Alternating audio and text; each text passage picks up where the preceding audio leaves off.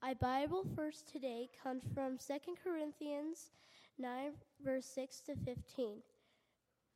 Remember this whoever sows strangely will also reap strangely, and whoever sows generously will also reap generously. Each man who each man should give what he has decided in his heart to give, but not reluctantly or under compulsion. For God loves a cheerful giver, and God is able to make all grace abound to you, so that in all things that at all times, having all what you need, you will abound every good work. As it is written, He scattered abroad gifts to the poor, His righteousness endures forever. Now, who supplies seed to the sower and bread for food, will also supply increase your store of seed and enlarge your, the harvest of your righteousness. You will be made rich in every way so you can be generous in occasion, in every occasion. And though us and though us you're generously you result in thanks thanksgiving to God. This service that you perform is not only studying the needs of God's people, but also overflowing many expressions of thanks to God. But of the service by which um, has proved y- yourselves, the men will praise God for confession gospel Christ, and for your generously sharing with them and with everyone else, and their prayers for the and their hearts will go out with you because of this surpassing grace God has given you. Thanks, thanks to God for His incredible gift.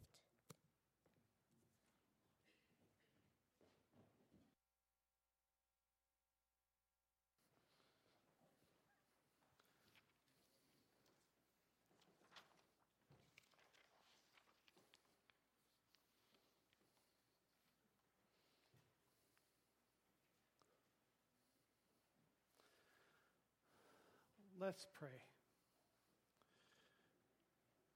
Father, we've heard words of Scripture right from the beginning when we, when we began with a welcome. We've sung Scripture to you, and now we've heard Scripture, Scripture that the gems have been reflecting on all year. And now we have an opportunity to as well. So, Lord, pray that your Spirit will, will sink and settle your word deep into our hearts and minds and souls, especially this passage here this morning, that it may shape us and form us more and more into who you've created us to be. And I pray that the words which will now be spoken, may they be your words and not mine. I pray this in the name of Jesus, your Son and our Lord and Savior. Amen. This morning is one of those special services where things are just done a little bit different because we have the gems who are leading us. And you had a, you had a verse this, this year that when I was told that my very first Sunday was going to be to talk about being a blessing, I thought, wow, that is such a special way to, to begin my time here and to hear how you've been a blessing the whole year through and the things that you've learned as well. So I sat with your head counselor and we had lunch, and she shared with me a lot about the things that you've done. And I learned so much about who you are, but also about who Bethel is as a church as well. So here's your, your verse, and it's been up on the screen. It is right there right now. God's able to bless you abundantly. He's able to bless us so much, so that in all things, at all times, having all that you need, you'll abound in every good work. So, really, what Paul is saying is that God blesses us so that we can be a blessing wherever He places us, whatever we do.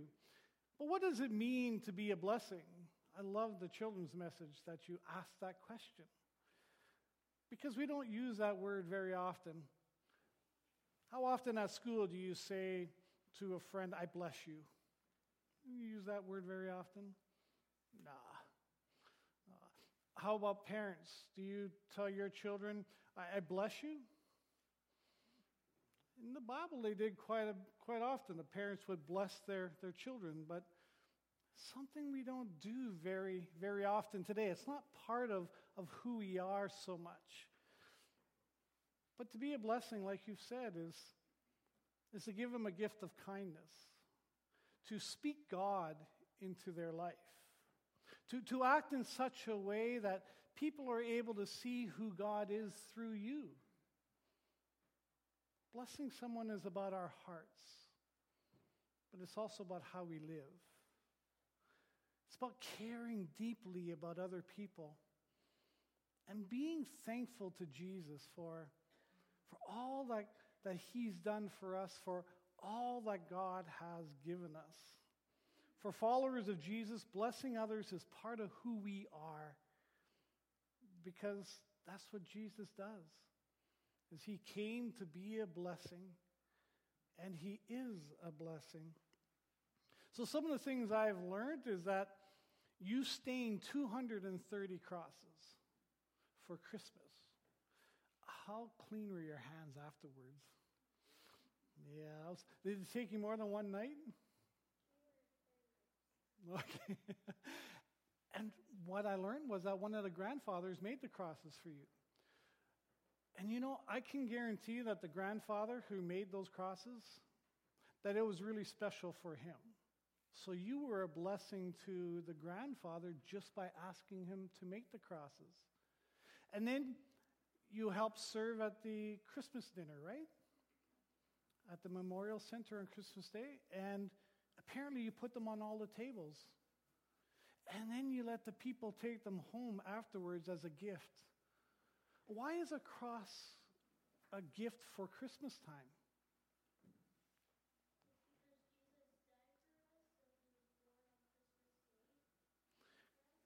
Exactly. Christmas Day points to the cross. Jesus became human just like us. He was born just like us so that he could live life, so that we can know him and he can know what life is all about for us as well. And then he went to the cross. So the stable always leads to the cross, where Jesus came to forgive our sins, to take our sins on himself so that God will forgive us. And then you guys made cookies and you hand delivered them to the seniors. And and then you made cards and you attached them to bags of poppycock. And I wasn't even sure what poppycock was. So I was really glad to hear that it was something like Cracker Jacks. Um, and as I heard all these things, I'm thinking, man, I want to be a senior. I want cookies and poppycock. Uh, but you know what? I bet you the seniors were so happy with those gifts and with those cards. And really, that's what being a blessing is all about. Is it's about it's about helping them to ex- other people to experience joy and to help them know who Jesus is. That Jesus is a generous, kind, caring, compassionate God. And that's why he came. So that was really cool. So, but what were some of the other ways that you were a blessing this year? Can you think of other ways that maybe at home or at school or in the church you were a blessing? Any other ways? Oh, cool. That is a really cool blessing. Making her GEMS counselor smile. Are there other ways? so, when you were a blessing, how did it make you feel? When you were at the Christmas dinner, when you were staining the crosses, when you were delivering the cookies and the poppycock, how did that make you feel inside? Happy? Made you feel good? How do you think it made Jesus feel? Happy. Yeah. I think it made Jesus feel happy as well.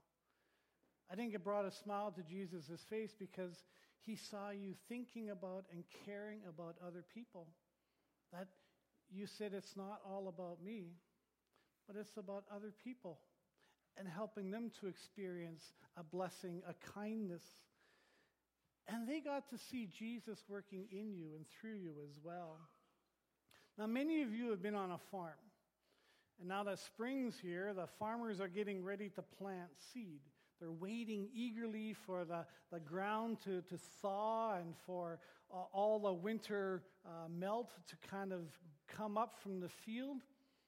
And then they prepare the soil so that they can then seed the soil. Have any of you ever seen a, a farmer seed his field? Yeah, I'm guessing most of you have.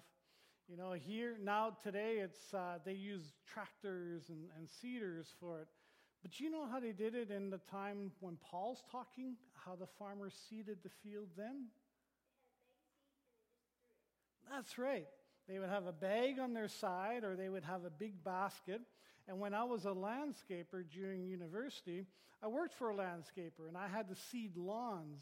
And we would have this big basket, and then the uh, owner, the boss, would say, Okay, now you take a handful and you spread it like this.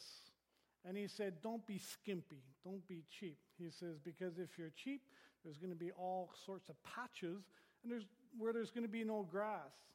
Well, a farmer doesn't want a field that has crops here and no crops there and then crops there. So that's why Paul says we have to seed generously. We have to be a blessing generously. Why do we have to be a blessing generously? Have you ever thought about that? No, I know. I ask all kinds of strange questions. I get you thinking, maybe, hopefully, in kind of different ways sometimes. Well, Paul says, you know what? You need to be a blessing because if you're a blessing to somebody just once, they'll forget about it. They'll feel really good at that time, but they'll forget about it. And if you don't, if you're not there again to be a blessing again, they'll think, oh, maybe they don't really care about me. Maybe they're not really thinking about me a lot. So that's why I think it was really cool that twice you served the seniors.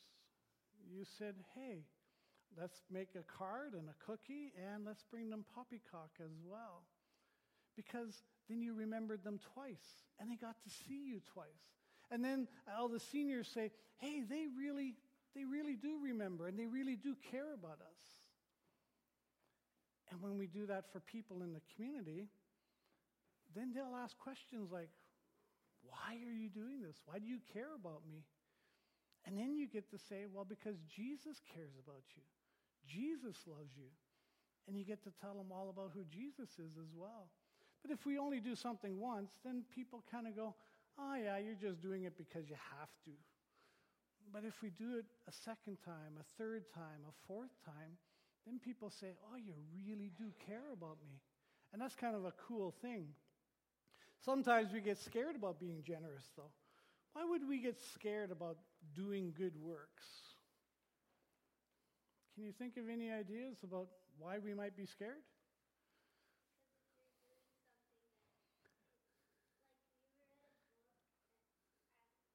Okay.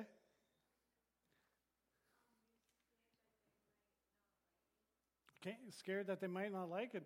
That's a really good thought. I hadn't even thought of that one. Any others? Why might we be scared to be generous in being a blessing? Well, I, I spoke to one young person one time, and, and they said, You know, we're just starting out in life. We're a young couple, we have, uh, we have a child, and, and we want to be a blessing, but, but if we're a blessing to others, will we have enough for ourselves? You know, there's a, a fear. Sometimes we get scared that, that if we help others out too much, we might not have enough for ourselves. And you know what? They actually brought up this verse. They actually said, but we have to trust that God, that God will bless us and give us enough so that we can actually be a blessing. And that was really cool when I read your verse. I says, yeah, you know what? They're completely right. And I've, I've had the pleasure of knowing a lot of people who barely have enough. But they've learned that if they're a blessing to other people, that other people will want to be a blessing back as well. They've learned that we're, we live life together, that we don't do things by ourselves. That's why we call a church a church family. Because family sticks together, family helps each other out. I grew up on, a, on my uncle's farms. They weren't my farms, they weren't my dad's farms, but we would always help out in the spring. What's the first thing that you pick in the spring? Yeah, where I come from, it's rocks too. We would get all the nieces and nephews and aunts and uncles, and we would all go out into the fields first thing in the spring, and we would pick rocks. But that's that's, we did that all as a family because we cared. And then the kids in school, the grade, kids in grade seven and eight, they would actually go out to the farms and they would help as well. That was part of our schooling, part of learning that we are all in this together. We all help each other out, being a blessing. And that's something that a lot of other farmers in the area kind of went, how do you get these kids to do that? How do you get your family to help you out? And I remember one older gentleman saying, You have to tell them that it's because we follow Jesus. Because we're here to help the other farmers have really good crops so that they can be really successful too. Whether they go to church or not, we're in it all together. And people still dream of that kind of a church. That's why the church in Acts 2, you know, captures people's attention. You know, they devoted themselves to the apostles' teaching, to fellowship, to the breaking of bread, to prayer. Everyone was filled with awe at the many wonders and signs performed by the apostles. All the believers were together and had everything in common. They sold property and possessions to give to anyone who had need. Every day they continued to meet together in the temple courts. They broke bread in their homes and ate together with glad and sincere hearts, praising God, enjoying the favor of all the people. The Lord added to their number daily those who were being saved. You know, this was a, a church filled with people who experienced God's blessings and then who became a blessing to each other, just like the gems have been doing all year. Because it's about belonging, it's about meaning.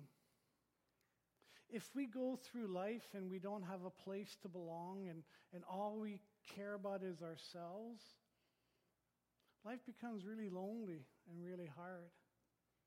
Being a blessing gives us a purpose, a meaning in life. And it helps us to think not just of ourselves, but to remind ourselves that we belong to a church, we belong to a community, and that God has placed us here for a reason. That Jesus is asking us to actually care deeply about all the people around us, whether they know Jesus or love him or not. And Jesus says, when you do that, Paul says, when you do that, people are going to say, wow, that's a pretty special God that you follow a God that wants you to care about other people and not just care about me only. Paul reminds us that God created us to do good works as part of being his masterpieces in the world. Ephesians 2 says, We're God's handiwork, created in Christ Jesus to do good works, which God prepared in advance for us to do.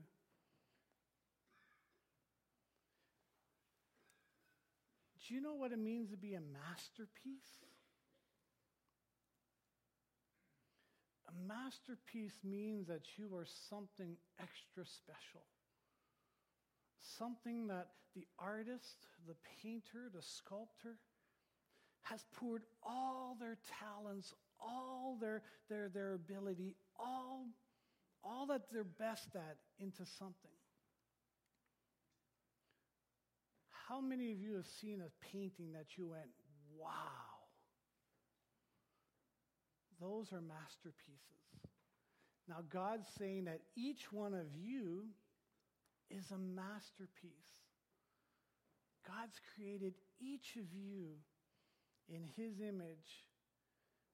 And being in his image means that we're, we're, we're becoming more and more like him. And God says, I'm generous, I'm kind, I'm compassionate. So I want you to be my masterpieces wherever you are at school, in your family, in your neighborhoods, at your jobs, wherever God leads you. As his masterpieces, you're actually his ambassadors. You're, you're God's presence wherever God brings you during the week. God's chosen us to be a blessing, a blessing in this world. We discover that all the way back with Abram when God calls him to leave his country and his family behind to travel to a new country where God's going to begin his plan to, to save and renew the world through Abram's family. God tells Abram, I'll make you a great nation. I'll bless you. I'll make your name great. You'll be a blessing. I'll bless those who bless you, and whoever curses you, I'll curse. And all peoples on earth will be blessed through you. When our lives are filled with being a blessing, it shows the world who God is. And it gives us opportunities to talk about who Jesus is. And that's why Bethel is such a, a cool church. What are some of the ways do you know here in Bethel that Bethel is being a blessing? Circle of friends, that's a great one.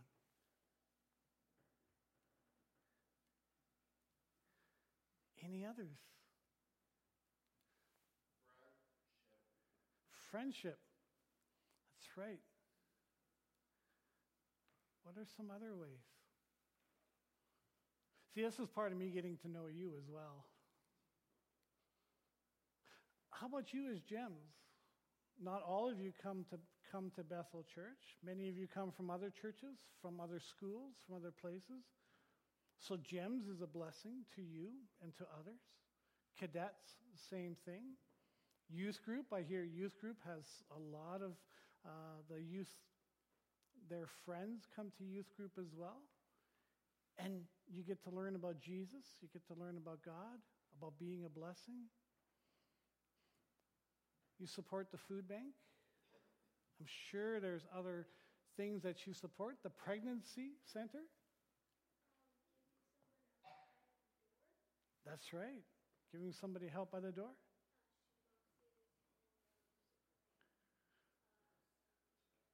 Okay, supporting missionaries, shoe boxes. Going to Mexico to build a house.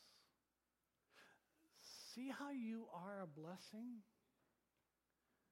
already? And then we're challenged to be a blessing even more, which is kind of cool and a little bit scary as well.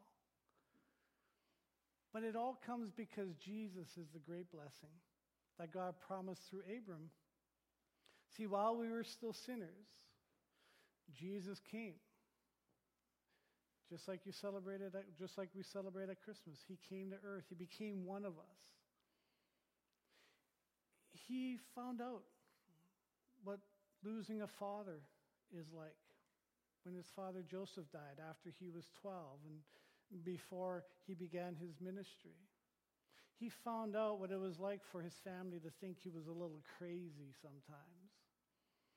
He found out what it was like when friends betray him or abandon him.